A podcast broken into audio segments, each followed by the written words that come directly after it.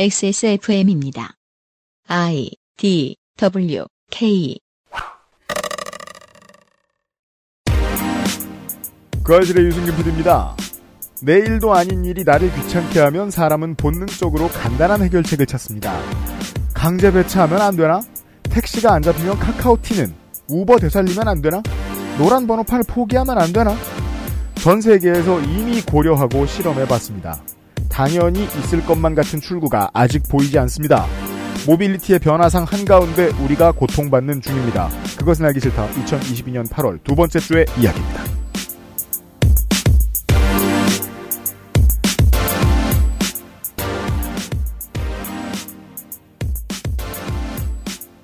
안녕하십니까 청취자 여러분 저는 지금은 윤세민 에디터와 함께 있습니다 안녕하십니까 윤세민입니다. 범법 사실을 하나 고백을 하자면은 좋아요 일본에 놀러 갔었는데 음. 그, 그때 일본에 이제 친구가 있었어요. 네. 걔는 지금 지금도 한국에 있는데 같이 술을 마시고 자기 집으로 택시를 타고 가자는 거예요. 음. 근데 전화기를 들더니 어디 전화를 하더라고요. 음.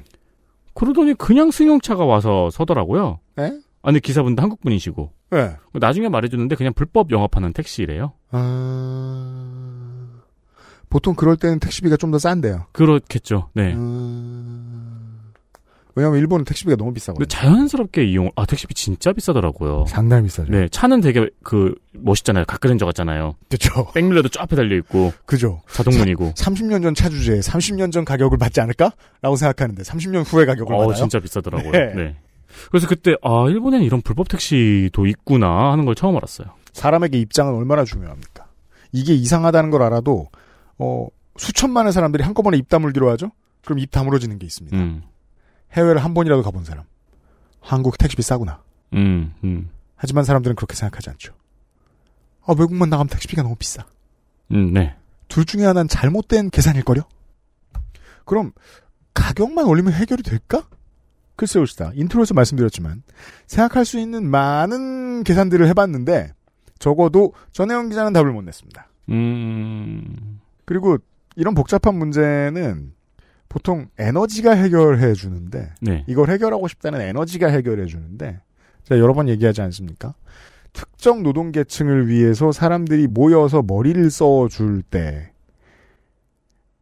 오기가 쉽지가 않습니다.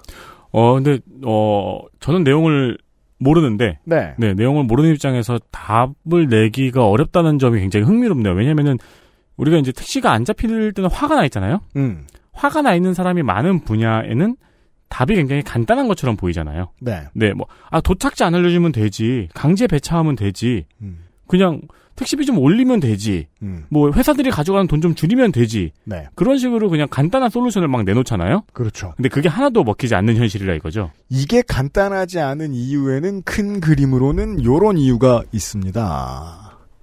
우마차, 자동차 같은 것이 타는 사람, 그것의 대수, 그 모든 것이 국가의 관리 대상이고 국가가 관리하는 것이 국가에 되게 중요한 역량이던 시절이 100년이 지났습니다. 그리고 거기에서 플랫폼은 변화하고 있지요.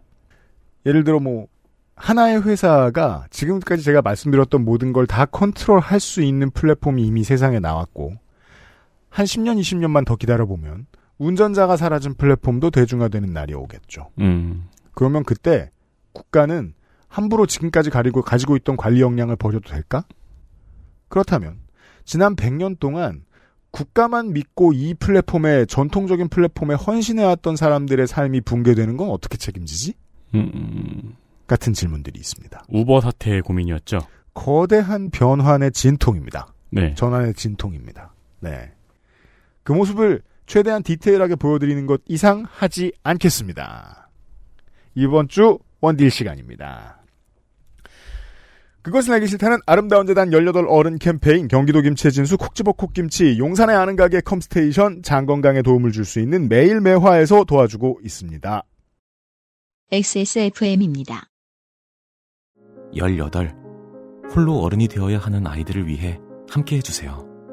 아름다운 재단은 18 어른의 건강한 자립을 응원합니다. 아름다운 재단 18 어른 캠페인. 스포츠카처럼 강력한 사양의 하이엔드급 PC. 고가의 장비들을 내 손으로 조립하는 일, 시간과 열정, 꼼꼼함과 치밀함이 필요합니다. 초보라면 부작용으로 몸은 관절염을 얻거나 쿨러는 물이 새게 될 수도 있습니다. 컴스테이션을 고민해 주십시오. 이달의 PC로도 custom 사양으로도 빠르고 견고하게 만들어 드립니다. 액세스몰과 010-8279-5568 컴스테이션을 만나보세요. 주식회사 컴스테이션 불규칙한 식습관에 인스턴트 먹다 보니 없던 증상 생겨나네. 답답하다 배변 활동. 시원하길 원한다면 먹어보세요. 매일 매화. 상쾌한 하루의 시작. 매일 보는 즐거움. 매일 매화. 제조 극동의 집함 판매 TNS 건강기능식품 광고입니다. 자, 후기 하나 보실까요? 매일매화 광고 시간입니다. 초등학교 4학년 때부터 변비가 시작된 슬픈 안땡땡님의 체험 후기입니다. 고맙습니다. 저희 식구 중에 이 반대급부의 안땡땡님도 계시죠? 아, 그렇죠. 반대급부가 아니지. 반대 입장에. 반대 급변에. 네. 네. 근데 이게 굉장히 이게 알고 싶지 않은 TMI예요. 그니까요. 우리가 광고한다고 이런 것까지 말씀드려야 되는지 모르겠는데. 최대한 빨리 읽읍시다. 네. 네. 후기! 저는 변비가 심해서 오래전부터 달력에 기록을 해놓습니다. 평균 4일에서 5일에 한 번입니다. 시간은 기본 30분. 그래서 이제 매일매화를 사서 복용을 하셨나봐요. 음. 그리고 매일매화 복용 이후 해놓고 이렇게 달력에 본인이 매화를 본 시간을 저희한테 12일 동안 기록을 그 해주셨어요.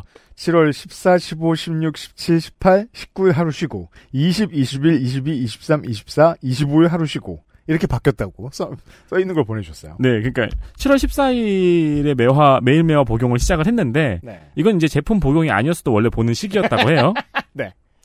네. 원래 이러면 4, 5일 동안 못 봐야 되잖아요. 네. 근데 15, 16, 17, 18 연속으로 보- 받고 계속 보셨다. 네, 19일 날 하루 쉬었고 음. 20, 21, 22, 23, 24 연속으로 또 매화를 보셨다고 합니다. 그리고 25일 날은 또 하루 쉬었고 위에서 보시는 바와 같이 매일은 아니더라도 효과는 드라마틱하게 있습니다. 기록을 보니 놀랍더군요. 횟수도 횟수이지만 화장실에 들어간 사람이 5분, 10분 만에 나오는 것이 도저히 이해가 안 됐었는데 이제 이해가 됩니다. 그 외에도 아주 긴 글을 써주셨습니다. 그래서 음, 좋은 후기입니다. 어쨌든 네. 간에 액세스몰에 직접 가서 한번 보세요. 그렇죠. 감사한 후기입니다. 어마어마하게 긴 후기였고요. 네, 변변치 않게 적립금 만 원을 넣어드렸습니다. 그렇습니다. 이외에도 재미난 체험 후기가 있고 매일매화 페이지에 복용법과 제품, 메커니즘이 자세히 설명돼 있으니까 참고 바랍니다. 액세스몰에 있어요.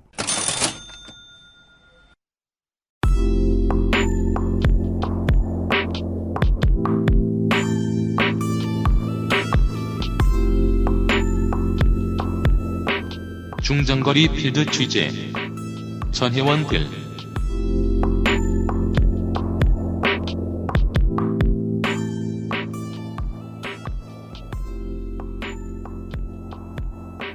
이번 주 평일에는 전혜원 기자와 함께 아니다. 회사에서 그런 얘기 안 하나요? 소속 얘기를 좀 많이 하게 해달라. 시사인의 전혜원 예 택시 이야기를 하고 있었습니다. 어서 오십시오. 네, 안녕하세요. 네. 택시 얘기를 할 때 반드시 제가 저 먼저 앞에 좀 하고 싶었던 얘기가 있었습니다. 오늘 좀 하죠. 사람들은 흔히 내 앞에 주어진 나쁜 사례 때문에 어떠한 무리의 사람들을 한꺼번에 미워하는 거를 택하기를 즐기는 사람들이 있습니다. 그게 마음이 편하죠. 나를 방어하는 데도 도움이 되고요. 그게 제도를 개혁하는데 방해가 된다면 그건 그때부터는 문제가 됩니다. 왜냐하면 제도 개혁의 핵심은 여론이니까요. 여론이 택시에 뭘 잘해줘 라고 해버리면 지금 같은 상황이 발생을 하는 겁니다. 어떤 사람들은 이렇게도 실드 쳐줍니다. 아니 개혁은 해야 되는 거고 일반 소비자들이 택시에서 겪었던 나쁜 경험 때문에 고약한 경험이 많죠. 고약한 기사들이 덜어 있고요. 택시 업계 전체를 미워하는 것은 옳지 않다. 여기까지는 괜찮아요. 왜냐하면 해석이 이상합니다. 문이 너무 넓게 열려 있는 진입하는데 문턱이 낮은 직군이기 때문이다라고 설명해요. 엘리트주의입니다. 거기로 넘어가면. 그러면 가리고 가려서 뽑는 검찰 조직에는 왜 저런 소양없는 범죄자가 저렇게 많고 그 사람들이 승진을 그렇게 잘하며 대기업은 왜 그렇고 교수사회는 왜 그렇습니까? 걔네들 무식한 양아치 아니에요? 전체가 그렇답니까 제가? 천 명 중에 서너 사람이 사람들로 하여금 천 명을 미워하게 만들면 안 된다는 겁니다. 요 전제는 중요하고요. 지난 시간에 했고 20년째 언론이 떠들어도 언론도 그렇게 에너지가 없고 결국 정부도 정치권도 충분히 신경 쓰지 못하는 문제 바꾼다고 지난 정권에서 한번 바꾼 것 같은데 안 바뀐 문제 산학금 얘기부터 다시 시작할 것 같습니다. 네, 그렇습니다. 네. 산학금 이 여전히 뭐 변환된 형태로 존속이 되고 있는데 지난 시간에 말씀드렸습니다. 예, 2018년 10월에 나온 서비스 타다는 산학금이 없었다는 거죠. 그런 얘기를 해주셨죠. 예. 근데 산학금 폐지가 사실 법인 택시 기사들의 정말 오랜 염원이었는데 당연합니다. 예, 택시가 못한 걸 타다는 어떻게 할 수 있었나. 음. 일단 그걸 살펴볼 필요가 있는데요. 우선은 타다는 이제 그 당시 법인 택시 회사들처럼 그냥 차량만 있는 게 아니라 음. 그 호출 앱 자체를 직접 운영을 했잖아요. 네. 그러다 보니까 이제 택시 노동자들의 그 주행 거리, 횟수, 시간은 물론 누적 휴게 시간까지 초 단위로 추적을 할 수가 있었습니다. 네. 아까 택시 운송사업조합 연합회의 전무님이 말씀하셨던 문제점이 여기서 해결돼 있는 것처럼 보이죠. 그분이 뭐라고 말씀하셨냐. 차를 갖고 나가서 그 뒤엔 알아서 하는 거다. 음. 근데 타다는 차를 갖고 나가서 차를 타다가 알아서 했어요. 그렇죠. 음. 그 일단 기사들의 위치도 실시간으로 파악해서 음. 지정한 대기 장소로 이동을 시켰고요. 네. 그리고 콜을 자주 안 받으면 페널티도 줬고 음. 한마디로 이제 원거리 노무 관리를 했던 거죠. 음. 법인 택시가 그토록 어렵다고 했던 그것을 아, 어제 제가. 얘기한 게 의미가 없는 게 아니었군요. 옛날엔 멀리 나가 있으면 노무 관리 안 된다고 생각했는데. 네네 그 방법이 해결이 된 어떻게 보면 예 일부 그래서 이제 그 그냥 나 빼고는 다 괘씸하고 그냥 저 놀고 싶은 사람들이야라고 생각하는 댓글러 어르신들은 이제 어디 가서 처자고 있어가지고 택시가 안 오냐 이렇게 말하는데 그게 아니라는 걸 지난 시간에 설명을 해드렸잖아요. 제가 알기로는 그 한국 야쿠르트에 머신 타고 다니시는 분들 계시잖아요. 프레시 매니저 분들도 네. 제가 알기로 위치 추적 다 되는 걸로 알아요. 음, 음. 음. 예, 그분들도 개인 사업자 판결이 아, 났던 네. 기억이 나는데 아, 네, 어쨌거나. 네 그렇죠 예 그래서 뭐 이- 이거는 사실 근데 지금 법인 택시 회사들도 네. 어떻게 보면 미터기도 측정이 되고 GPS나 이런 기술들은 다 있는데 그럼 그러게요. 그런 얘기 할 거 아니에요. 그러니까 택시 요금이 낮아서 수익금이 어차피 안 나온다 이런 얘기 할 텐데 음. 그 타다가 그거는 또 어떻게 해결했냐면 예를 들면 손님이 별로 없을 때도 시급 만 원을 준 부분은 그 피크 시간대 수요가 몰렸을 때 음. 기존 택시보다 50% 정도 더 요금을 올리는 그런 방식으로 만회를 했었습니다. 음, 네. 한 가지 인정해야 되는 게 있죠. 시장성이 맞지 않으면 소비자에게 더 받아야 하는 겁니다. 그렇죠. 일정 부분은. 예. 네. 그, 물론 그 일정 부분이 무엇이냐? 우리가 소비자가 되었을 때, 어, 이거 내고서라도 난 이거 지금 탈 거야. 음, 라고 하는 한계. 음, 그건 소비자마다 다 다르고, 네. 누군가는 사는데 그 누군가가 점점 늘어나면, 그건 시장에 괜찮은 가격인 거죠. 음. 아, 저도 이런 차라리 합법적인 할증이 있었으면 좋겠다는 생각을 여러분도 있으실 겁니다. 집에 반드시 가야 할 때. 음, 그렇죠. 예. 50% 올렸다. 예. 그래서 이런 식으로 이제 만회를 물론 그래도 수익은 내지 못했었지만 아, 네, 맞습니다. 예. 근데 사실 그 돈을 받고 사람을 태울 수 있는 그러니까 유상 운송 자동차 조건이 법률로 정해져 있습니다. 음, 그래서 여객 자동차 운수 사업법 그러니까 여객 자동차법이라고 하는데요. 네. 이 법은 이제 누구든지 렌터카를 빌린 사람한테 운전자를 알선할 수 없다고 해놨어요. 음, 근데 시행령에 예외를 열어놨는데 11인승 이상 15인승 이하인 승합차를 빌린 사람은 예외다라고 달아놓았습니다. 그래서 타다 측이 이걸 뭐라고 생각했냐면 음, 이제 자기네들은 11인승 레저용 그 차량을 빌린 고객한테 기사를 알선하는 거다. 그거는 합법이잖아. 그러니까 자기네는 택시가 아니고 렌터카를 빌려주면 기사가 오는 그런 서비스라고 주장을 했던 거죠. 대도시 촌 놈들은 처음에 이렇게 생각했습니다. 왜 타다는 다 카니발이지? 음, 궁금해하다 말고 택시 안에서 좀 나쁜 일을 많이 당해본 적이 있는 이제 여성 소비자들이 먼저 이걸 선호하기 시작했습니다. 기본적으로 타다 기사가 말을 안 하게 교육을 받기도 했거니와 더더욱이 기사랑 멀리 떨어진 데 아무데나 앉을 수 있으니까 심리적으로 더 편한 거예요. 대도시 촌 놈들은 그게 마음에 들어서 이유를 몰랐습니다. 소비자는 그렇죠. 이유 몰라도 돈 쓰면 됩니다. 이유는 여기 있죠. 왜 11인승 이상은 봐줄까? 이건 옛날에 관광지에서 하던 방식이니까요. 관광업까지 말살시킬 수는 없으니까 이런 예외 조항이 있었던 건데 이 예외 조항을 타다가 치고 들어갔었죠. 택시 업계 입장에선 억울합니다. 그렇죠. 택시업계 입장에서 말씀하신 관광 활성화를 위한 예외 조항인데 이걸 너무 터무니없이 확대 해석해서 사실상 유사 택시업을 하는 거 아니냐. 음. 게다가 이제 아까 타다가 요금을 막 자유롭게 했잖아요. 네. 근데 사실 택시는 요금을 비롯해서 많은 규제를 받지 않습니까? 그죠. 그런 점에서 좀 불공평하다. 게다가 타다의 차량이나 기사들이 택시 면허가 없었습니다. 택시 입장에서 볼 때 피가 거꾸로 솟는 것들에 대해서 겁나 조용조용히 말씀해 주시고 계신 겁니다. 네. 어, 날은 큰데 어쨌든 어, 훨씬 우렁차졌습니다. 예. 그래서 이, 이에 대해서는 사실 법인 택시 기사보다도 개인 택시 기사들이 특히 분노를 했는데요. 그렇습니다. 여기서부터 요 설명이 들어가야 됩니다. 왜 개인 택시 기사들은 주로 더 늙었나? 음. 자본주의 사회의 사람이 늙으면서 얻게 되는 것으로는 자본이 있습니다. 그걸 쌓아야 할 수 있는 투자가 있는데 그 투자를 택시에 하신 거죠, 이분들은. 그렇죠. 더 들어봅시다. 네. 이분들은 그러니까 개인 택시 기사들은 1억 원 가까운 돈을 주고 면허를 산 분들이 대부분이란 말이에요. 아직도 이거 이해 못 하시는 분들이 있어요. 1억? 그렇죠. 지금 그걸 주고 택시나 사? 그러니까 지금은 이제 8,150만 원 정도로 형성이 돼 있는데 많이 어쨌든 이게 낮아진 겁니다. 예, 굉장히 노후의 이제 직업이라고 생각을 하는 거죠. 음. 근데 이제 타다 같은 신규 사업자가 그 면허값도 안 내고 경쟁하는 거는 불공정하다 이런 논리였습니다. 예를 들어 이제 라이더 산업만 라이더 업계만 이 문제가 없습니다. 전통 업계와 이 새로운 tech 업계가 부딪히지 않는 왜냐하면 노란 번호판 이 적용되지 않는 업계였으니까.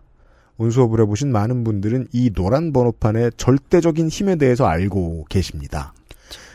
이걸 가지는 순간 이너서클이 되는 거예요. 그리고 문턱도 어마어마하게 높습니다. 알려드린 대로 큰 돈이 듭니다. 그렇죠. 8천만 원이 싸진 거라고요. 트럭을 모는 사장님이 되고 싶어도 택시 모는 사장님이 되고 싶어도 이 노란 번호판의 가격은 비쌌습니다. 근데 저기 돌아다니는 저 허여멀건한 카니발들은 그걸 따기 위해 노력도 안 했어. 그렇죠. 예. 우리한테 얼마나 불공정해 이게. 음. 네. 네. 그러니까 사실 근데 면허를 사고 판다는 게 되게 어색하게 들리실 수 있는데요. 다른 직종에서는 불법이지만 이제 개인 택시 면허에 대해서는 이게 가능합니다. 네. 그러니까 이거는 사실 65년에 1965년에 개인 택시 면허가 도입이 됐는데요. 60년 전이군요. 예, 어쨌든 법인 택시 기사가 올해 좀 힘들게 일했으니까 보상 차원에서 도입이 됐는데 네. 이게 70년대 이후 양도 양수는 물론 상속까지 허용이 됐었습니다. 네. 제가 이 상속까지는 공부를 안 했는데 이 파는 게 가능했던 이유들이 저는 하나 이제 그 감으로 좀 이해하게 된 게 저도 노란우산 공제를 붙잖아요. 개인 사업자는 퇴직금이 없죠. 음, 국가는 그걸 마련해 줘야 되거든요. 음, 그걸 노란 번호판 삼은 거죠. 그러면 그렇죠, 국가는 따로 힘쓸 필요가 없어집니다. 맞아요. 예. 그래서 이게 매매의 대상이 됐던 겁니다. 네. 제가 알기론 그래요. 네네 그런 이유로 실제로 도입이 된 건데요. 이게 아무래도 이제 많이 원할 거 아니에요. 그래서 네. 각 지방 정부가 그 면허를 남발하면서 음. 개인 택시 수가 너무 많아지니까 이제 한 90년대 2000년대 들어서 면허 발급을 중단을 합니다. 문이 닫히죠. 네. 네. 그러니까 더 이제 그 가격에 프리미엄이 붙을 거 아니에요. 그것도 또 재미있는 안에 또 좀 이상한 변수가 하나 끼어드는 게 지방자치가 90년대 말에 본격적으로 시작이 되고 나서 권한을 많이 주고 지방세를 조금밖에 안 줬어요. 음. 그 지자체가 따로 돈을 구해야 할 몇 가지 이유들이 생겨난 거죠. 그래서 남발된 것 중에 대표적인 게 이것. 음. 예, 지방의 지방자치단체의 소득으로 돌아오고 나중에 뇌관으로 남게 되는. 그렇죠. 네. 네. 이런 상황인데 만약에 면허 없이 누구나 유상 운송을 할 수 있게 된다면 이 사람들의 직업이 사라지는 거 아니냐. 이제 개인 택시 기사들은 그렇게 생각을 했던 거죠. 네, 노란 번호판의 절대성은 날 힘들게 하기도 하지만 내가 믿고 있는 기댈 언덕이기도 했거든요. 음. 그것의 가치가 사라지는 건 내 삶이 부정당하는 기분으로 이어지겠죠. 네. 네. 그래서 이제 타다를 둘러싼 소송이 시작이 되는데요. 음. 2019년 2월에 서울 개인택시 운송사업조합 간부들이 이제 이재용 당시 소카 대표랑 박재욱 당시 VCNC 대표를 여객 자동차법 위반 혐의로 고발을 합니다. 음. 그리고 2019년 10월에 검찰이 불구속 기소를 하고요. 음. 이- 근데 이제 2020년 2월에 1심 판결이 무죄를 선고를 하는데요. 네. 타다 서비스 본질은 초단기 승합차 렌트다. 음. 그래서 이거를 면허 없는 유상 원송이라고 해석하는 거는 너무 확대 해석이다 이렇게 봤습니다. 음. 그리고 이제 검찰이 한소를 해서 지금 진행 중인데요. 네. 근데 이런 논란이 이어질 때 그 개인 택시 기사 중에 이제 그 76세 아나무게 씨가 그 자신의 몸에 불을 붙여가지고 이제 사망을 하셨어요. 네. 근데 이때 그- 이후로 한동안 예. 어, 미디어들이 택시 얘기를 다뤘죠. 네. 저 그때 이제 그분의 택시에는 이제 공유경제로 꼼수 쓰는 불법 타다 아웃 이런 문구가 붙어 있을 정도로 굉장히 그런 스티커 많이 봤습니다. 그때. 네 민감하고 그 큰 사건이었고요. 막 길거리에서 시비도 벌어지고 막 그랬었습니다. 그죠. 다시 생각해봐야 될 것 같은 거예요. 뭐 그냥 한국을 살고 있는 웬만한 사람들이면 이게 이해가 안 되진 않아요. 조금만 관심을 가지고 들여다봤다면. 그러면 불안해하는 사람들에게 출구를 내줘야 될 거 아니냐. 음, 공공성을 놓치지 않는 방향에서 음. 목표는 보여요. 갈 길을 어떻게 낼지를 모르겠는 것이지. 그렇죠. 예.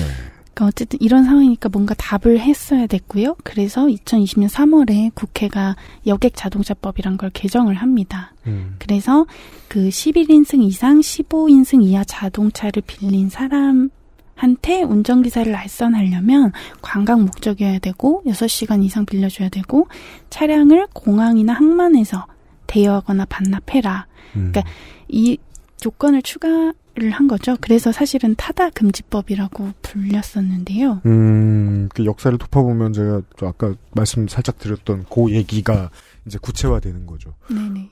원래 관광업에 쓰이려고 예외를 준 거니까 그걸 구체화시켜보자. 네네. 정도의 방법. 음, 네. 진짜 관광에만 하게 한 거죠. 음. 그래서 이거에 대해서 이제 소카 등이 그 2020년 4월에 타다 서비스 우리는 이제 안 하겠다 이러고 중단을 하고요. 협상할 수가 없게 됐습니다. 예, 같은 형태로는. 음. 그래서 5월에 헌법 소원을 청구를 했는데요. 네. 그러니까 자신들의 직업의 자유나 재산권이 이 법으로 침해됐다 이렇게 주장을 했는데요. 그죠. 더 큰 법으로 끌고 나가야죠. 그러면 헌법. 네. 근데 2021년 6월에 헌법재판소가 이 주장을 받아들이지 않았습니다. 음, 그니까, 헌재 입장도 이해가 되는 거죠. 검찰 계속 항소하고 덤볐던 검찰의 입장도 이해가 되는 거고. 아니, 사실 법 정신을 기만하는 건 맞잖아.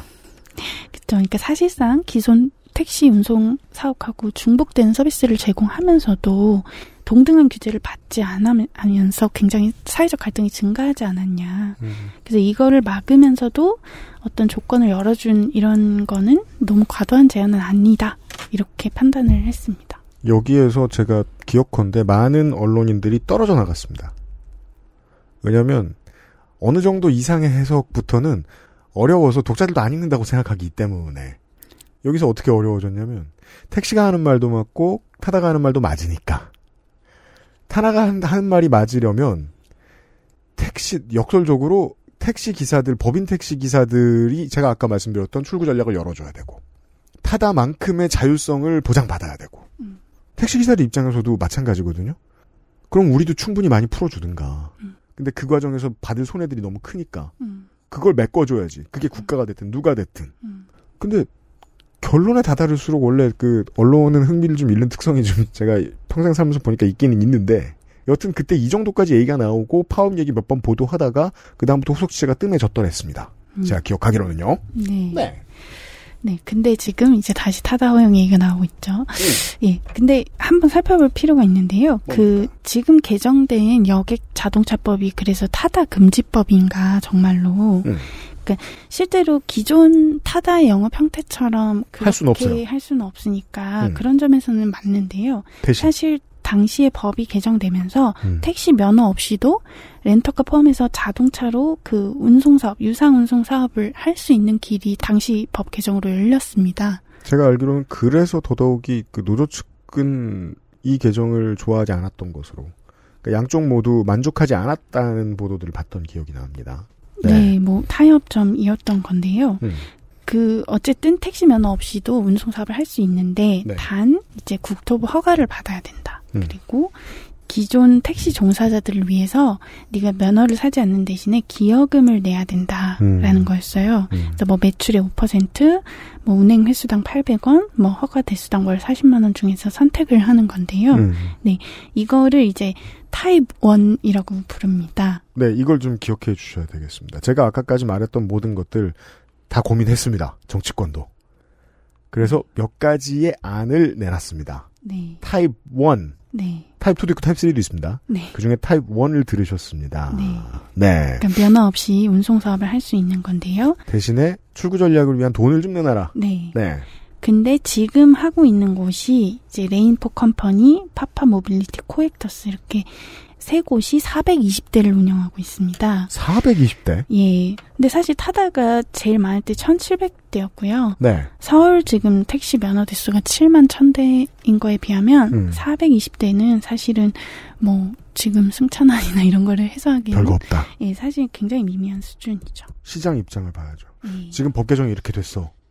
그러면 엔젤 투자자들을 땡겨 오고 싶나? 음. 플랫폼쟁이들은 생각합니다. 개발쟁이들은. 음. 투자자들을 찾아봤는데 이 조건이면 투자 안 한대. 투자를 거하게 해야 차를 많이 확보하고 직원을 많이 확보할 수 있잖아요. 그래서 제가 어제 그 말씀 드렸던 겁니다. 쿠팡같이 된다고. 처음에 다 정규직이라고 장밋빛이라고 막 구인을 신나게 하다가 어 실제로 수익을 낼 때가 다가오면 쥐어짜기 시작한다고. 그랬던 이유는 처음에 화끈하게 끌어와야 되니까. 투자가 안 됐다는 거죠. 이제 매력이 좀 예전보다 타다 한참 운행할 때보다 적어졌다 할까? 그렇죠. 그런 느낌이 듭니다. 네, 기여금도 기여금이지만 이제 또 증차가 이렇게 막 되는 게 아니니까요. 네. 예. XSFM입니다.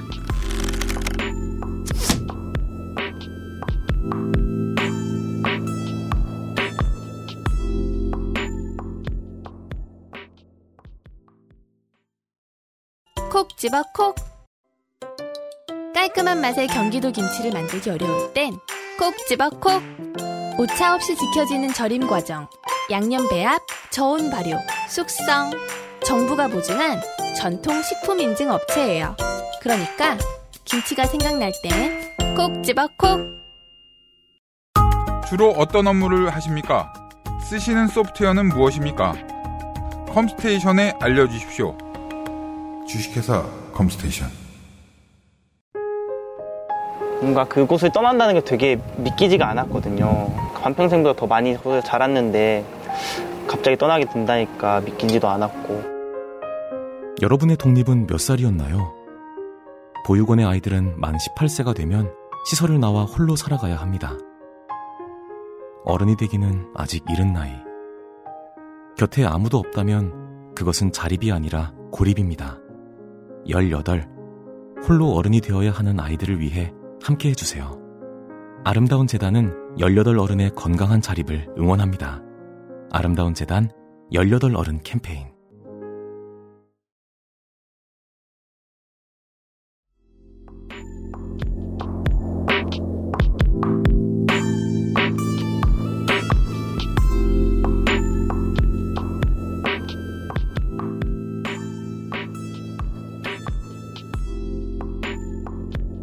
그래서 어쨌든 이 타입 1을 비롯해서 당시 법 개정으로 이제 택시 플랫폼 사업이 세 가지로 나뉘는데요. 음. 타입 2는 이제 플랫폼 가맹 사업이라고 부르는데 플랫폼 가맹 사업. 예, 카카오 모빌리티가 운영하는 카카오티 블루 있잖아요. 많이들 쓰십니다. 네, 지금 블루로 하면 바로 배차된다. 3,000원 더 내면 네. 하는 거.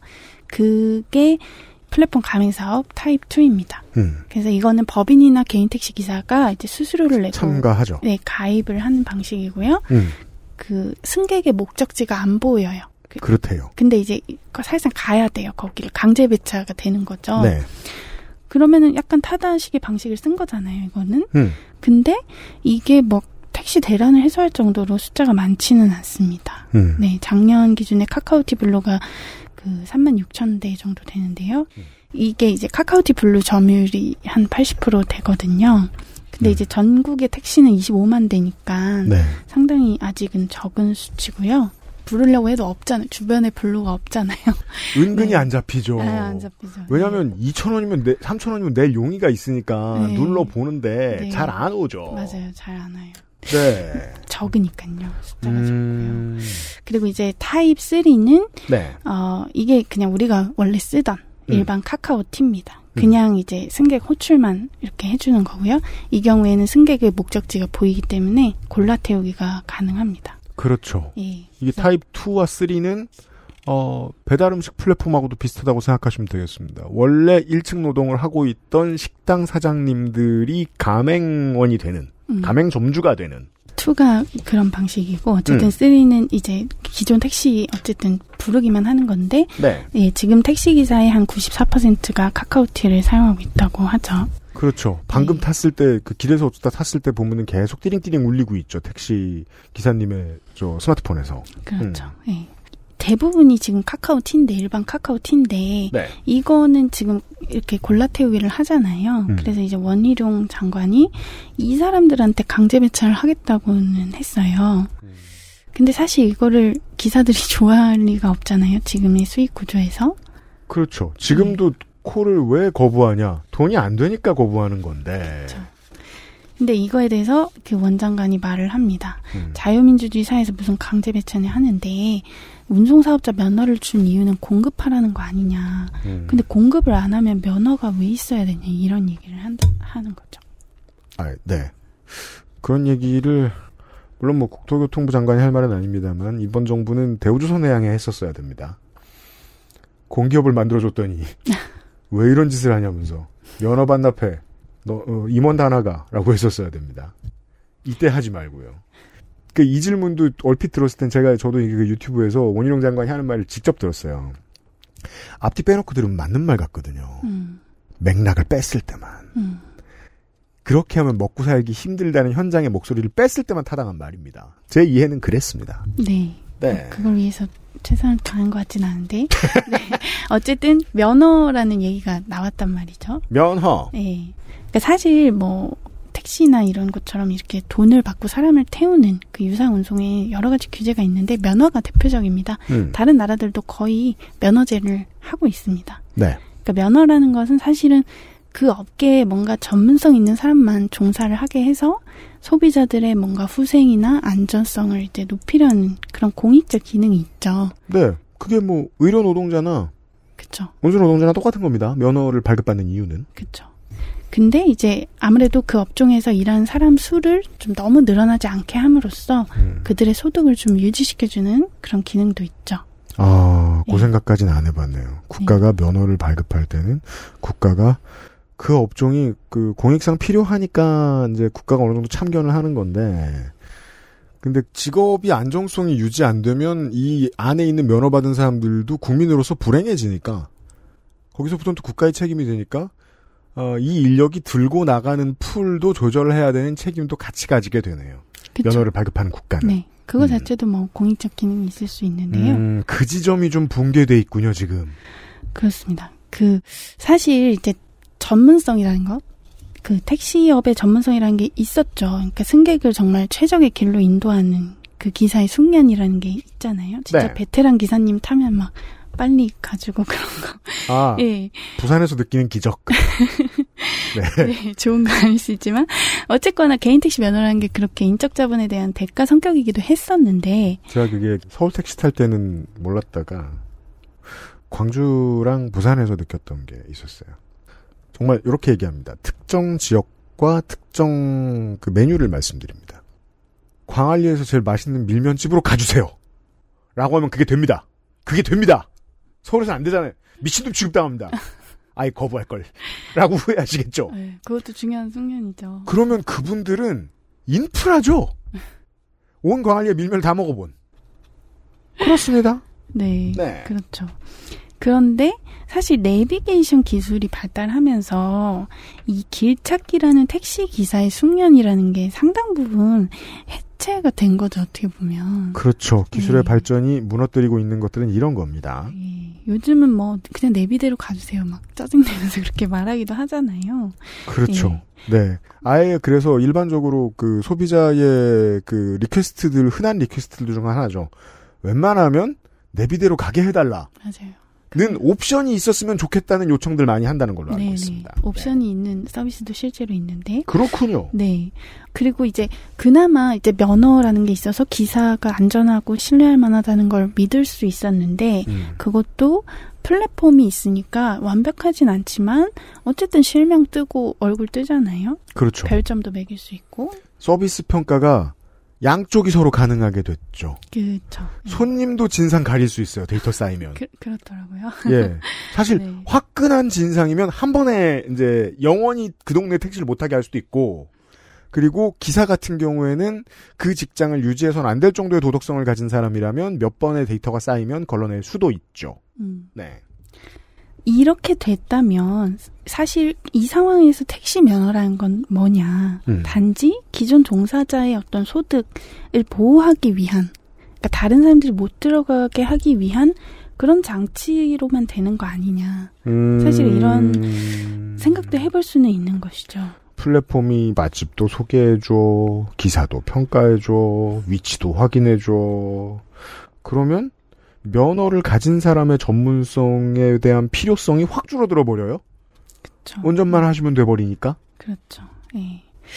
근데 사실 지금 기존 택시 면허 보유자들이 그렇다고 뭔가 승객의 수요에 부응하는 것도 아니잖아요. 지금 수요가 피크인 시간에 일을 잘 안 하고 그리고 장거리 손님만 태우고 이러니까 뭔가 만족하지도 않는 그런 상황인 거죠. 그렇죠. 그 이유로 수익이 너무 적어서라는 설명을 한참 해드렸고요. 그분들도 노동자고 즉 사람이니까. 네. 음. 이유는 분명히 있는 거지만. 네. 예.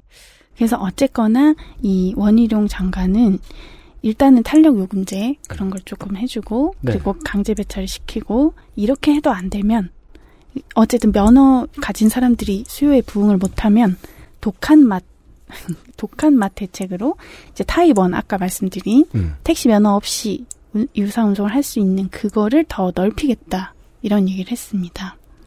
그것 때문에 분신도 있었고 그렇죠. 큰 파업도 있었지만 네. 그래서 더 독한 맛이라고 부르나요? 아무튼 이건 보수 정부니까요. 네. 음, 저도 그 비유를 들었습니다. 순한 맛, 매운 맛, 독한 맛. 음. 그래서 어쨌거나 지금 기여금을 내야 되고 뭐 대수가 제한을 받는데 그런 것들을 좀 더 폭을 열어주겠다는 거죠. 음.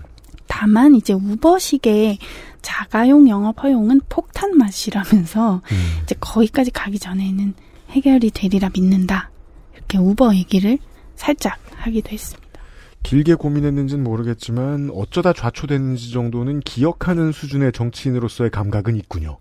우버가 되게 무서운 일이다라고 말하는 걸 보니까 그 전에 있던 히스토리를 모르면 아 우버 다들 타는데 왜 그래 이렇게 말하겠지만 기억은 하고 있군요. 그렇죠. 네. 왜 우버가 폭탄 맛이라고 했느냐?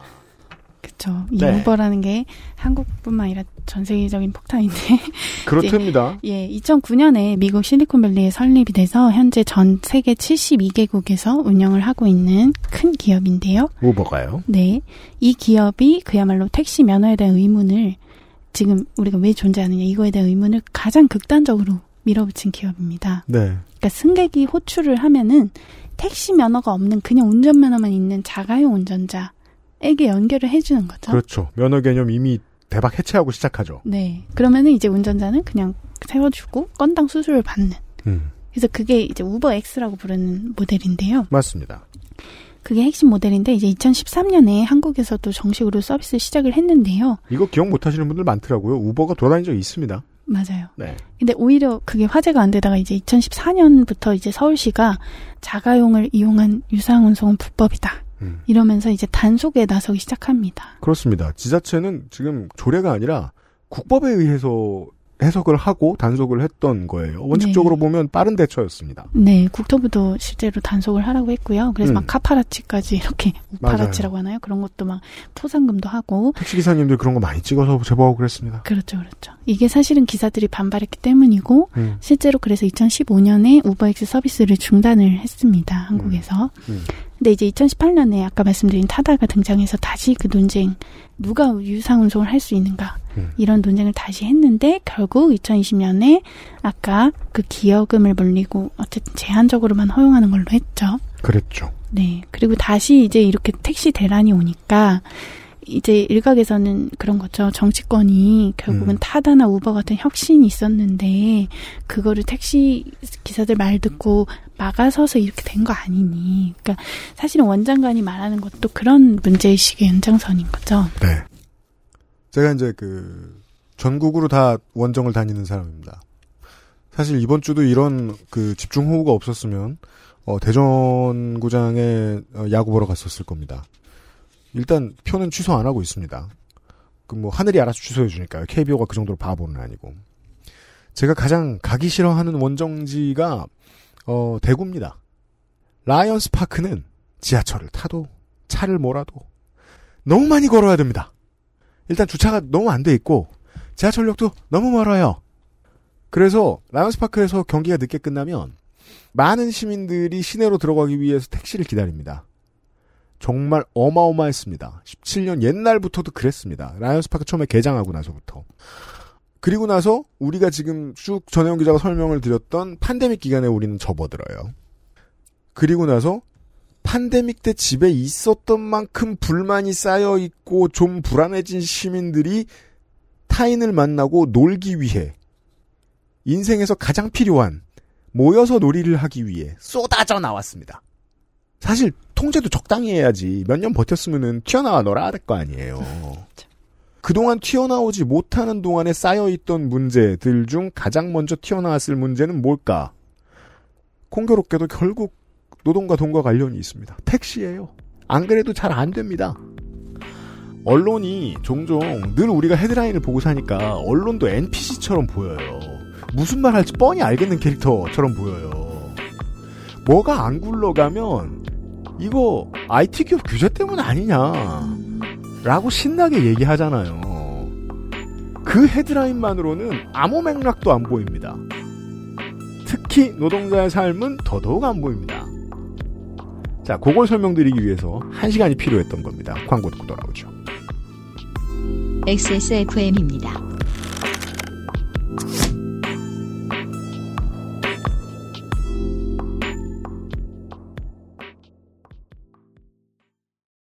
매일매화는 화장실을 자주 못 가시는 분, 더부룩해진 장으로 힘들어하시는 분들께 도움을 드릴 수 있는 건강기능식품입니다. 매일 보는 즐거움 매일 매화 제조 극동의 칩함 판매 TNS 건강기능식품 광고입니다. 콕 집어 콕. 식구가 많아도 나 혼자 살아도 김치는 콕 집어 콕.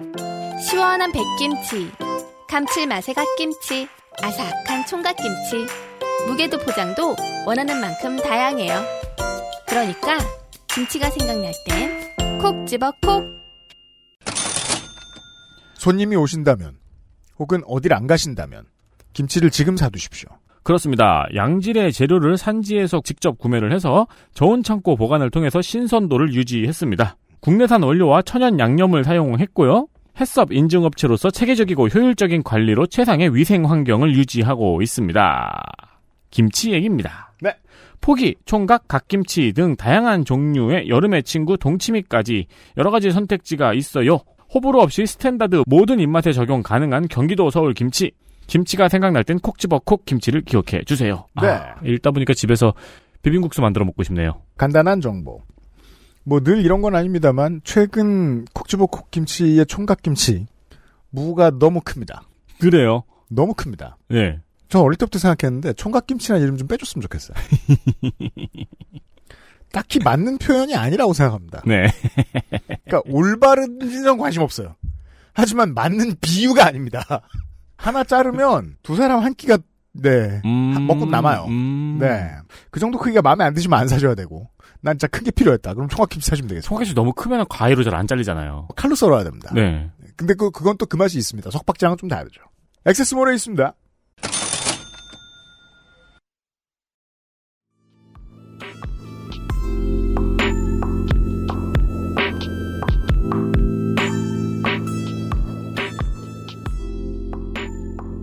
어, 뭐, 결론에 말하려고 그랬는데, 조금 쓸데없는 이야기. 자, 우린 전현 기자 함께 하고 있고요.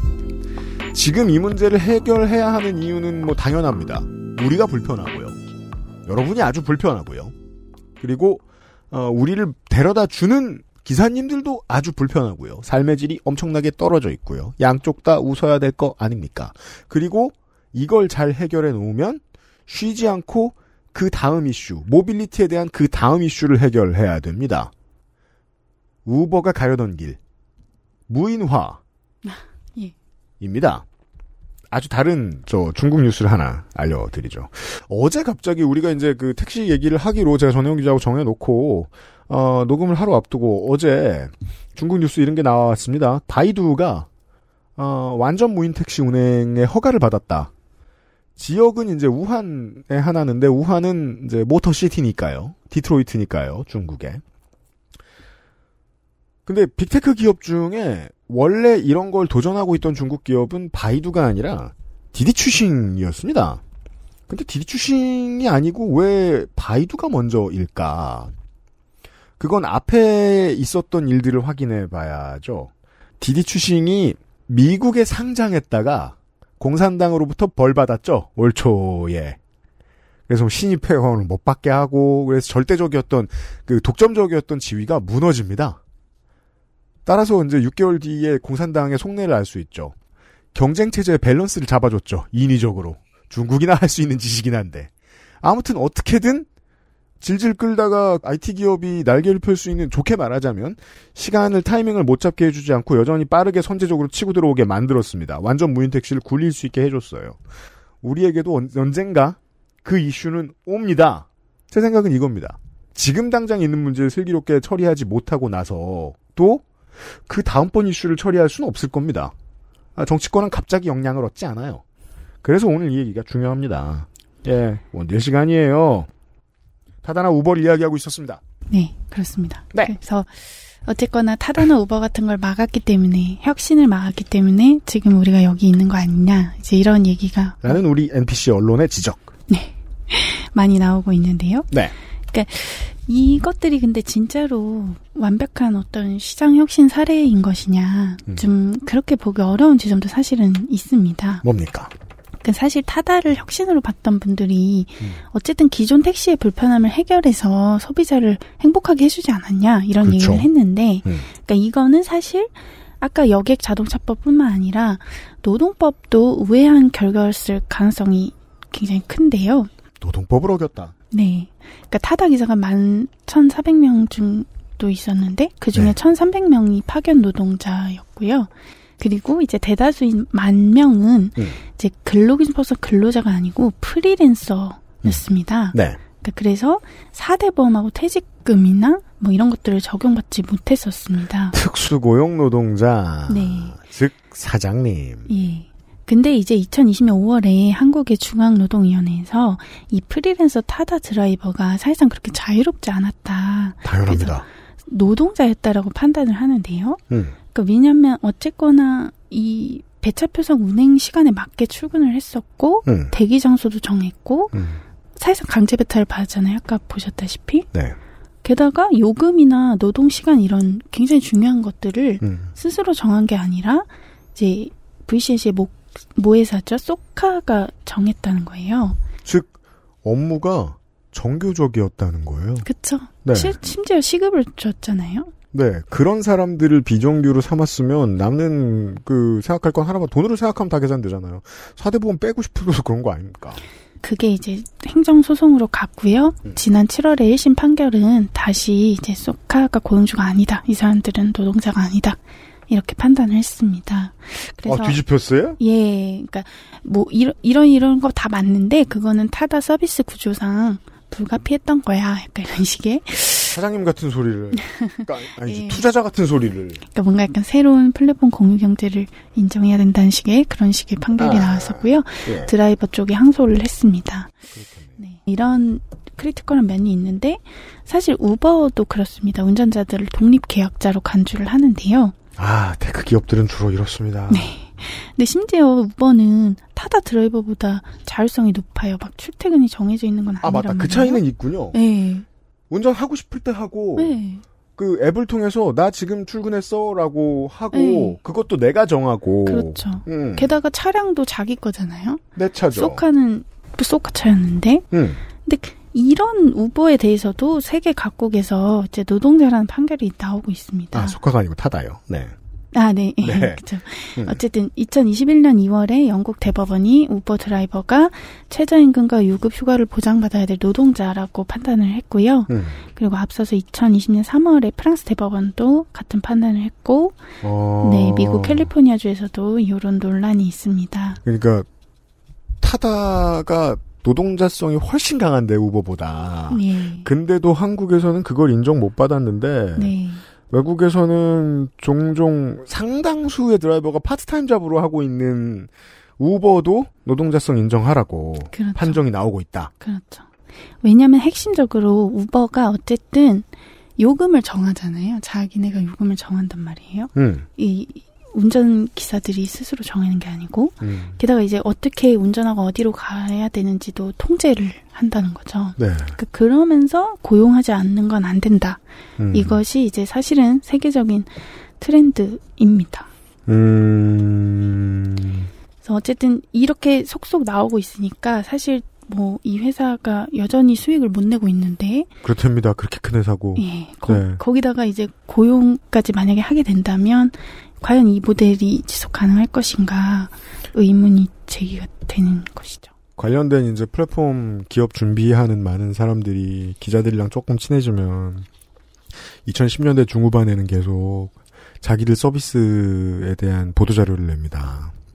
그 보도자료를 내는 이유는 써달라는 이유도 있지만 투자해달라는 이유도 있거든요. 그럼 투자자 보라고 쓰는 말인데 꼭 한국의 우버 어쩌고 블라블라 하는 그런 걸 많이 써요. 자기들이 봤을 때는 제일 큰 회사고 제일 잘 나가는 회사거든. 그 회사도 수익 못 낸다. 네, 못 내고 있고 그리고 당연히 이제 이런 책임을 져야 되지만 어쨌든 이런 책임을 졌을 때 과연 더 수익을 지금도 못 하는데. 예, 그런 의문이 생기는 것이죠. 아, 이, 이 부분이 참 상스럽고 재밌어요. 아니, 처음부터 노동자 배려 하나도 고려 안 하고 짰는데도 수익을 못 냈는데, 법대로 하면 알거지가 되겠구나라고 생각하고 있겠네요, 그 양반들은.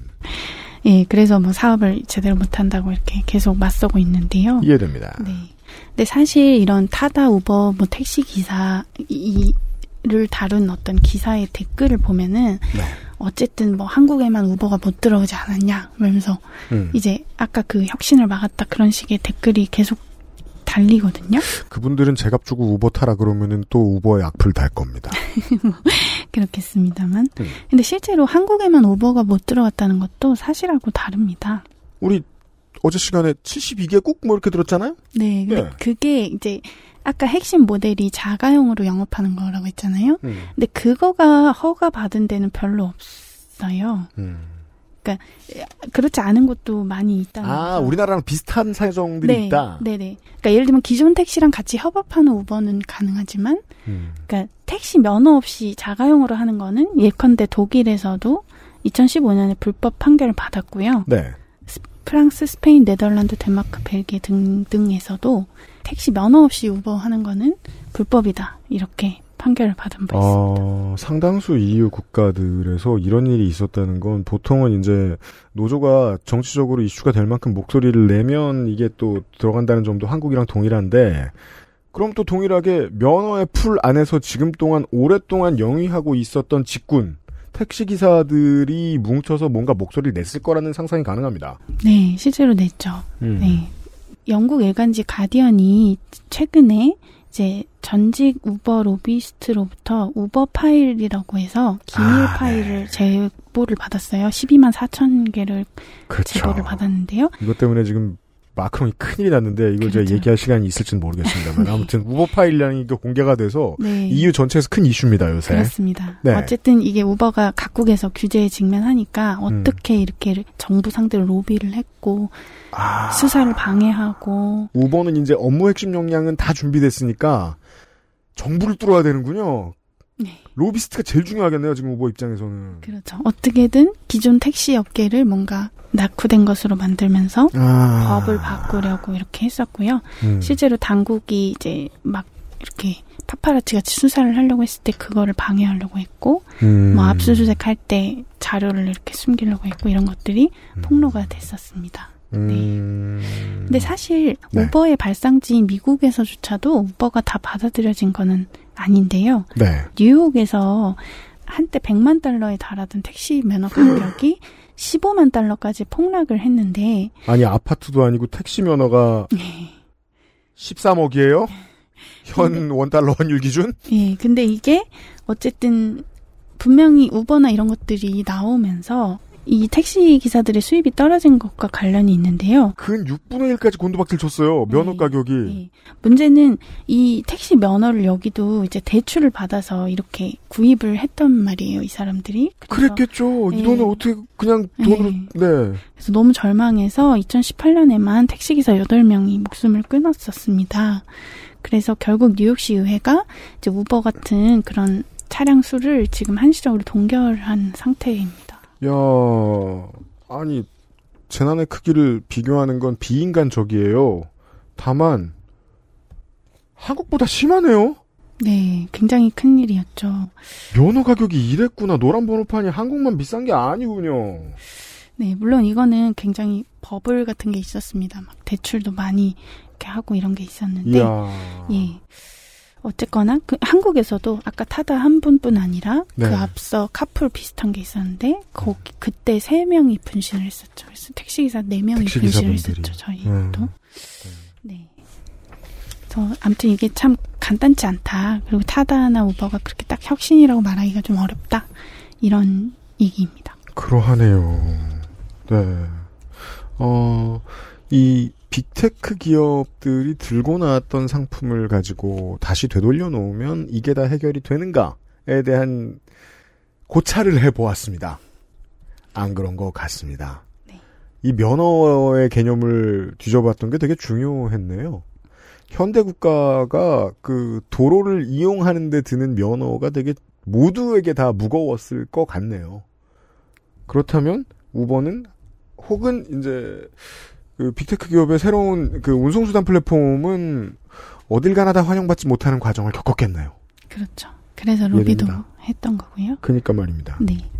그래서 다시 한국으로 돌아오면 네. 어쨌거나 지금 국내 법인 택시 회사에 기- 그 택시들이 서 있잖아요. 음. 열 10대 중 7대가 서 있는데 그래서 이 회사들은 뭐라고 얘기하냐면 이 회사 택시들을 이제 리스제를 하자라고 얘기를 하는 겁니다. 리스요? 리스라는 게 리스는 그러니까 차량 리스인데. 네네 도급제 그러니까 변- 면허랑 차량을 임대를 해주고 임대료를 받게 해달라는 건데요. 그러니까 말하자면 아. 지금 화물차 그 기사들이 원래 정규직이었는데 지입 차주가 됐잖아요. 지금. 그렇죠. 그래서 면허 임대료를 내잖아요. 그러니까 노란 번호판이 그동안 가지고 있었던 게 자가였다면 여기에 월세를 받자. 네, 그러니까 정규직 지금 이제 법인 택시 기사들은 정규직인데 그거를 이제 개인 사업자로 만들자는 거죠. 네, 그러니까 제가 왜 그랬냐면 아파트랑 너무 비슷한 느낌이 들어서 아까 100만 달러라는 얘기를 듣고 당연히 버블도 있고. 아, 예, 예, 월세. 예, 네, 예, 그, 예. 그 러네요. 예. 음. 이게 사실 현대버스 안 되거든요. 면허 대여는 안 되는데 음. 이거를 규제 샌드박스라는 걸로 돌파를 해보려고 지금 오세훈 시장인 서울시도 생각을 하고 있습니다. 음. 근데 이게 외국에서 사실 택시가 임대제인 거는 사실인데요. 거, 네. 거의 임대제인데, 근데 문제는 한국은 일본처럼 이제 개인 택시가 있고 법인 택시가 있단 말이에요. 아, 일본도 그렇군요. 네. 근데 이 상황에서 법인 택시가 리스제를 하게 되면은 사실 개인 택시랑 그렇게 크게 다를 바가 없어집니다. 그러니까 아. 내 수입이 내 수입이 거의 되는 그런 구조가 똑같이 되는 거니까. 이러면 법인 택시와 개인 택시가 대결하게 되는 구도가 나올 수 있죠. 그렇죠, 그렇죠. 그래서 이제 개인 택시 조합이 되게 안 좋아하는 거죠. 즉각 중단하라 이러면서 음. 이제 택시 면허제도의 근간을 무너뜨릴 것이다 이렇게 얘기를 하고 있고요. 왜냐하면 개인 택시를 몰게 되기까지 무사고도 길게 대출도 한 바가지. 그렇죠. 그렇게 음. 했었는데 똑같이 해주면 안 된다 이렇게 얘기를 하는 것이고요. 그렇다면 보통 보수 정부는 이제 개개인에게 부담을 많이 지우는 방식을 택할 수밖에 없으니까 그러면 리스를 할 때 그 비용을 어마어마하게 매길게 이런 식의 출구 전략을 택할 수도 있고요. 네. 근데 이제 택시 노조도 입장이 갈립니다. 지금 택시 노조가 두 개가 있는데요. 전국 택시 노동조합 연맹이라는 곳이 제일 큰데 음. 거기는 이제 리스제를 할 만하다 이렇게 생각을 해요. 왜냐하면 음. 어쨌거나 지금 장기 근속해도 법인 택시가 뭔가 돌파구가 없지 않냐. 음. 그러니까 그 이런 거라도 보상을 줘야 된다 이렇게 생각을 하는 거고요. 네. 그 민주 택시 노조 아까 제가 인용했던 거기는 이제 안 된다. 지금 어 그나마 어 노동법이라도 적용받는데 특수고용직으로 음. 전락하는 거 아니냐. 그래서 모든 운전 비용, 사고 비용 그 다 떠안는 거 아니냐. 아. 그러니까 후퇴다. 이거는 산학금보다 못한 도급제. 이렇게 얘기를 하고요. 실제로 도급 택시가 옛날에 뭐 살인 사건이 있었대요. 뭐 그래가지고 그런 거를 부활시키는 게 말이 되냐? 뭐 이런 식의. 그런 게 소재인 형사물 같은 것도 많았죠. 맞아요. 네, 그러니까 이게 아, 참 책임을 줄여버리는군요. 어렵습니다. 그래서 지금 어려운 상황이고요. 네.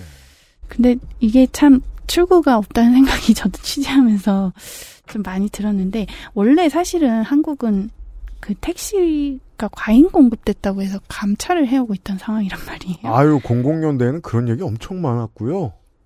그리고 기억컨대 20대 기사님들도 많이 만났었어요. 음, 지금은 없어진 그림이죠. 음. 네.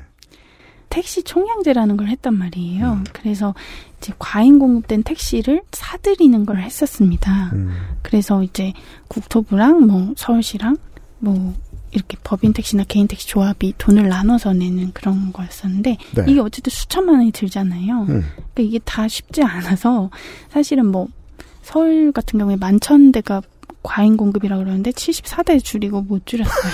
아, 어쨌든 작동하지 않는 그런 상황이죠. 2010년대 후반에 택시가 너무 많다. 근데 자기들이 계산을 해보니까 만 대가 더 많, 만 대 넘게 많다. 서울에만. 예, 줄여보자. 보통은 이제 인센티브를 준다거나 빠지는데, 예. 그래서 만 천 대 중에 74대 줄였다. 음. 그러니까 행정은 요 분야에서는 작동하기 쉽지 않다는 걸 입증한 거라고 봐도 될 것 같고요. 그렇죠. 음. 그래서 감차도 지금은 실패한 상황이고 음. 그리고 아까 타입 원이라는 거를 어쨌든 우리가 열어놨는데 네. 이 새로운 업체가 이쪽에 발을 들일 때 보통 새로운 플랫폼 업체가 네. 기존의 이제 재래적인 운송산업에 종사하던 사람들을 위한 기여금을 네. 내고 들어올 때. 네. 그러니까 그런 걸로 우리가 하려고 했었잖아요. 어쨌든 네. 이게 나름 우버나 타다를 합법화한다고 한 건데, 음. 그러니까 이게 사실 미국의 메사추세츠 주가 이런 식으로 합법화를 하면서 이제 우버 같은 애들이 운송 한 건 할 때마다 뭐 20센트를 기여금으로 내라 이렇게 했었어요. 아. 그리고 이제 호주의 뉴사우스 웨일즈 주도 뭐 운송 한 건당 1달러 이렇게 받았었는데요. 근데 사실 이 두 나라들도 우버가 들어온 이후에 뭐 우버 기사들의 처우라든가 음. 이런 게 계속 논란이 되고 있습니다. 아. 그래서 일단은 우리가 모델로 삼았던 국가들조차도 그렇게 상황이 좋지 않은 데다가 음. 한국은 아까 말씀드린 대로 별로 당국이 증차를 하려고 하지도 않고 음. 게다가 지금 이게 호출앱이든 강제 배차 앱이든 다 카카오가 먹고 있지 않습니까? 그렇게 됐죠. 네, 그러다 네. 보니까 예를 들면 우버나 뭐 지금 다시 부활하고 있는 타다도 이제 네. 기존 택시 업계랑 협력해서 하지 이렇게 면허 없는 이 사업을 하지 않는 것이죠. 음. 네, 그래서 사실상 이 타이원 완화도 지금으로서는 네 별로 효과를 거두지 못하고 있는 그런 상황입니다. 참 신기해요. 우버가 돈을 못 번다고 말씀해 주셨잖아요. 어, 원리는 대충 이해합니다. 2020년대를 살아가는 사람 입장에서는. 플랫폼 기업은 흑자 내기 어렵다. 인류를 다 집어먹을 만큼 커지지 않는 이상. 어, 그, 그래, 그럼 그건 이해했다. 운송으로 넘어와서. 택시 기사들은 지금 힘들다. 근데 우버가 들어오면 더 힘들어진다. 그럼 또 뭐가 문제냐? 그럼 우버 기사들은 잘 먹고 잘 사냐? 이 사람들도 힘들다. 그렇죠. 정규직도 아니고 처우도 나쁘고 우버 비용 비싸다고 말씀드렸잖아요. 돈의 기준으로 봤을 때도 웃는 사람이 없어요. 뭐 이래. 그러니까요. 예. 네. 그래서 사실은 참 이게 택시를 대중교통으로 아까 하자고 했던 주장이 있었잖아요. 그렇죠. 그게 실제로 시도가 됐었는데 그렇습니까? 기억하실지 모르겠지만 2013년에 이명박 전 당시 대통령이 이제 이 택시를 대중교통으로 하는 이 법안이 국회에서 통과가 됐는데 거부권을 행사를 했었어요. 굳이 애써서 그러니까 거부권 자주 못 쓰는 카드입니다, 대통령. 그러니까 대중교통 개념에는 이거는 맞지 않다. 어쨌든 음. 이제 버스나 이런 거는 운행 시간표가 있고 노선이 있고 한데 택시는 그런 게 아니다. 음. 그래서 택시 이 대중교통화 말고도 정상화할 수 있다. 이렇게 얘기를 하면서 했던 게 아까 말씀드린 택시 총량제 그리고 음. 지금 이제 택시 그 산악금 폐지 이거였는데 네, 총량제는 해보니 늘리면 줄어나지도 않는데 필요할 때 늘어나지도 않고. 예. 네 그리고 이제 말씀드린 택시 월급제도 제대로 안 되고 있죠. 월급은 깎여나가기 십상이고 네. 일은 더 많이 하고 네 아, 더 짧게 설명할 수 있잖아요. 최저임금도 못 받는다. 그렇죠. 그러고 있죠. 네. 망했어요? 게다가 이제 또 감찰을 해왔는데 어쨌든 지금 승차난이 있는 상황이지 않습니까? 그렇죠. 그래서 참 이러지도 못하고 저러지도 못하는 택시 딜레마라고 해야 되나? 음. 어쨌든 이 기존의 모델이 파산한 건 맞는데 네. 뭔가 새 모델이 나오지 못하고 있는 상황인 것 같습니다. 음. 그래서 어쨌거나 이제 일본 같은 경우에는 그래도 개인 택시 기사 정년이 75세로 있대요. 네. 그러니까 협회가 그렇게 정하고 뭐 법인 택시 같은 경우에 이제 불법 여러 사항들을 굉장히 관리 감독을 잘 해서 이제 감찰을 그런 식으로 한대요. 그러니까 보상금을 주지 않고도. 보상금을 주지 않고 감차한다고요? 네네. 근데 한국은 어쨌든 개인 택시 정년도 없고요. 그래서 음. 이제 고령화가 늘어나는데 그거에 대한 대책도 별로 없고 그리고 이제 감찰을 할 때도 세금이 들어가는. 그러니까 이게 왜 그런 일- 일본은 택시 과잉 공급이 된 게 법인 택시가 많이 늘어났는데 네. 한국은 개인 택시가 많이 늘어나서 아. 더 보상금 이런 게 더 힘들다고 합니다. 그러니까 음. 거기도 양도 양수를 하긴 하는데. 네. 그래서 어쨌거나 택시라는 질문 여전히 해결이 되지 않는데 네. 그럼에도 불구하고 이제 승객을 실어 나르는 노동이라는 거를 우리가 어떻게 보상할 수 있을 것이냐. 음. 그리고 우리가 진짜 뭐 사물, 화물차 기사나 배달 라이더 같은 그런 노동시장을 만들었을 때 네. 그게 정말로 모두에게 좋았느냐. 음. 그래서 이런 것들을 돌아보면서 해법을 모색해야 되는데요. 음. 저도 해법을 찾지 못한 것 같습니다. 네. 주간지 기자의 숙제입니다. 마감 전까지 해법을 찾느냐. 네, 아, 매우 허무하게 느끼실 수 있을 것 같은데. 네. 그 중간에 잘랐는데 어, 전화 한 번 왔었거든요. 마감 독촉 전화. 마감 전까지 전혜영 기자가 해법을 찾지 못했습니다.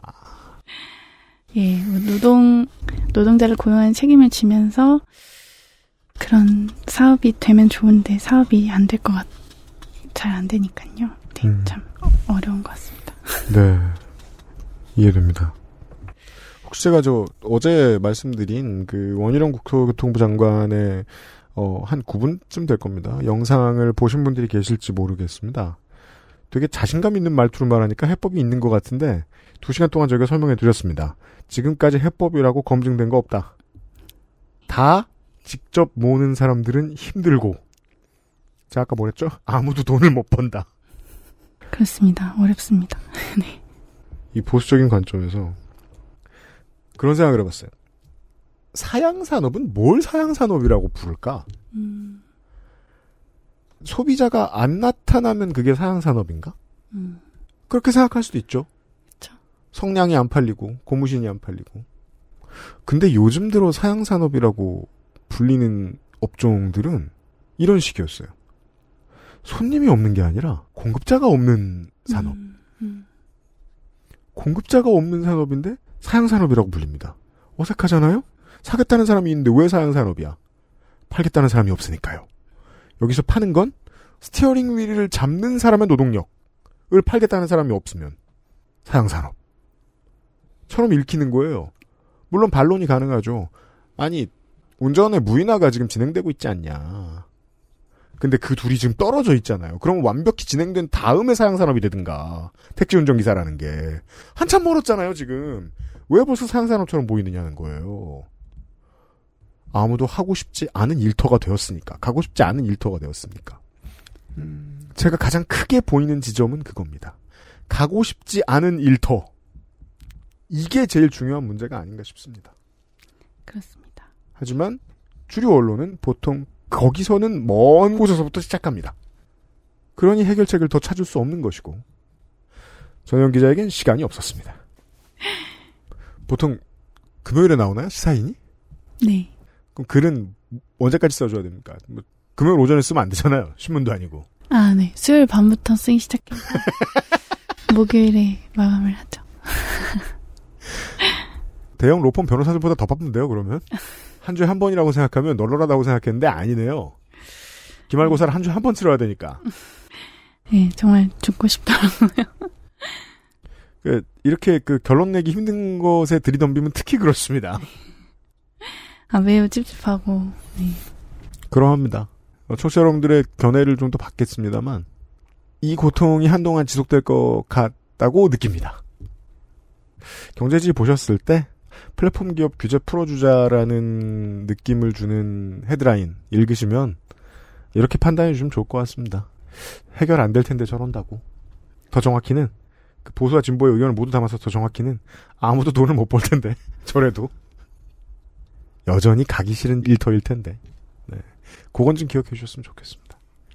예, 여기까지만 온 것만도 많이 왔습니다. 원대 시간이었습니다. 전혜원 기자, 추석 뒤에 만나죠. 네, 감사합니다. 수고하셨습니다. 자, 이달 어, 전혜원 기자와 함께한 시간이었습니다. 내일 이 시간 임상훈 소장과 함께 외신 얘기를 해야 되는데 음. 이번에 외신에 한국이 좀 많이 등장을 했고 한국이 외신들이 해석 안 될 정도로 어떤 이상한 행동을 해서 그쵸. 어, 저희가 해석할 필요가 좀 있을 것 같아서 외신 겸 한국 얘기를 좀 하겠습니다. 과감한 아 그래도 이제 정부 일이니까 생감. 네. 조금 이제 얌전하게 표현하자면. 네. 어, 임상훈 양인과 함께 이야기를 하도록 하겠습니다. 주말 시간에 다시 만나뵙도록 하겠습니다. 윤세민 에디터하고 유승균 PD였습니다. 안녕히 계세요. 안녕히 계세요. XSFM입니다. I D W K